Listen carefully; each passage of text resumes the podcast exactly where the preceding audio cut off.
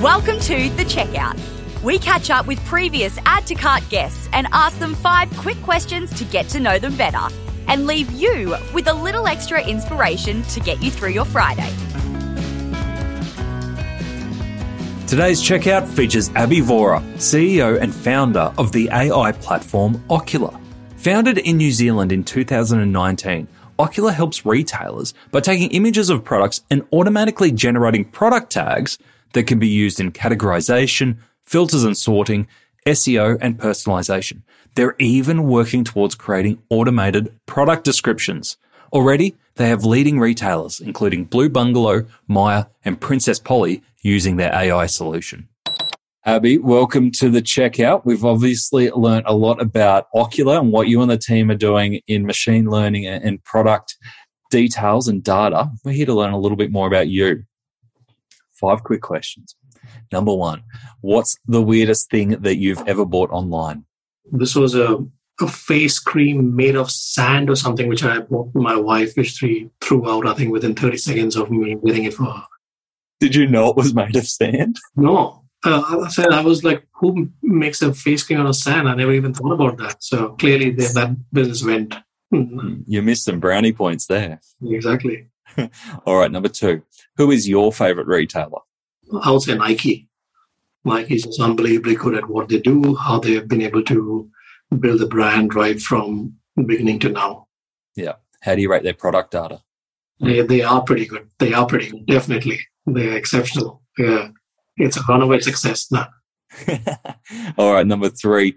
Which e commerce practice do you wish was history? Well, we can make it history by you know automating their catalog enrichment process. So lazy product data. Yeah, lazy product data. I mean, it's just not. I think users are not willing to accept it anymore. So I think they want to get a good service to get, get good customer experience. You need good underlying information. Yeah, and I liked what you were referring to before in the main episode, where it's absolutely right to be customer focused and customer centric, but it doesn't mean that you can ignore product because in the end, customers are there for, to find the product that's right for them. So exactly, and by building on the product information and catalog, you'll actually be able to come up with better ways to serve the customer by giving them better access to products, etc. All right, number four. Can you recommend a book or a podcast that our listeners should immediately get into? Well, obviously they're already on on your one. I'm sure everyone says that, but uh, but also a podcast which I've really enjoyed is uh, it's called Masters of Scale by uh, Reid Hoffman, who was the founder of LinkedIn, and he's a partner at uh, Greylock Ventures as well. So I think they really, really talk about how to uh, how to do things for scale, and that doesn't mean that you need to raise a lot of money on day one, but how to start thinking of that. They get some really good speakers who get very granular about how they built their business. In some cases, without taking any venture funding, and in some cases, with all the mistakes they made, which can be learned from. But that, that's a really good podcast to hear.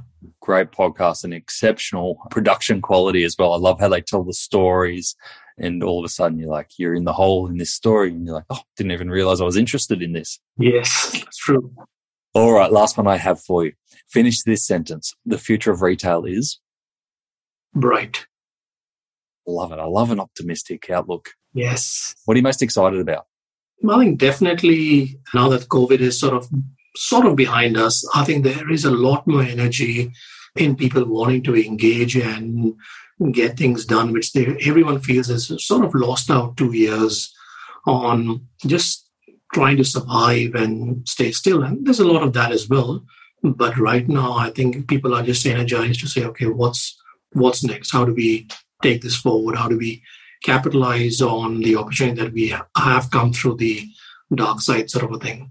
So I think that gives me a lot of sort of optimism to be in, in retail and working with retailers. Absolutely agree. The future is very bright. Abby, thank you so much for joining us on the checkout today. Perfect. Thanks, mate. I appreciate it. Thanks, Nathan.